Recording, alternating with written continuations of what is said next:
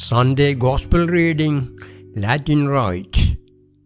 Luke chapter 18, verses 9 to 14. He also told this parable to some who trusted in themselves that they were righteous and regarded others with contempt. Two men went up to the temple to pray, one a Pharisee and the other a tax collector. The Pharisee, standing by himself, was praying thus God, I thank you that I am not like other people, thieves, rogues, adulterers, or even like this tax collector. I fast twice a week. I give a tenth of all my income. But the tax collector, standing far off, would not even look up to heaven, but was beating his breast and saying, God, be merciful to me, a sinner. I tell you, this man went down to his home justified rather than the other. For all who exalt themselves will be humbled, but all who humble themselves will be exalted.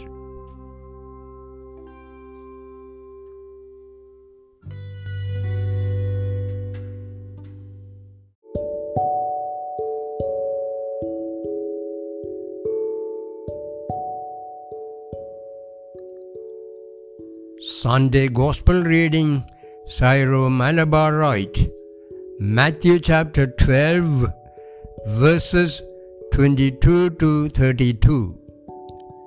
Then they brought to him a demoniac who was blind and mute, and he cured him, so that the one who had been mute could speak and see. All the crowds were amazed and said, Can this be the son of David? But when the Pharisees heard it, they said, It is only by the Beelzebul, the ruler of the demons, that this fellow casts out the demons.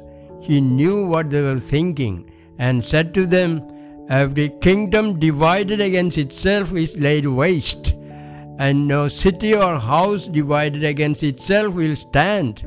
If Satan casts out Satan, he is divided against himself. How then will his kingdom stand? If I cast out demons by Beelzebul, by whom do your exorcists cast them out?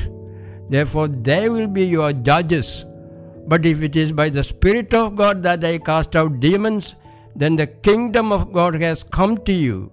Or how can one enter a strong man's house and plunder his property without first tying up the strong man? Then indeed the house can be plundered. Whoever is not with me is against me, and whoever does not gather with me scatters. Therefore I tell you, people will be forgiven for every sin and blasphemy, but blasphemy against the Spirit will not be forgiven. Whoever speaks a word against the Son of Man will be forgiven, but whoever speaks a word against Holy Spirit will not be forgiven either in this age or in the age to come.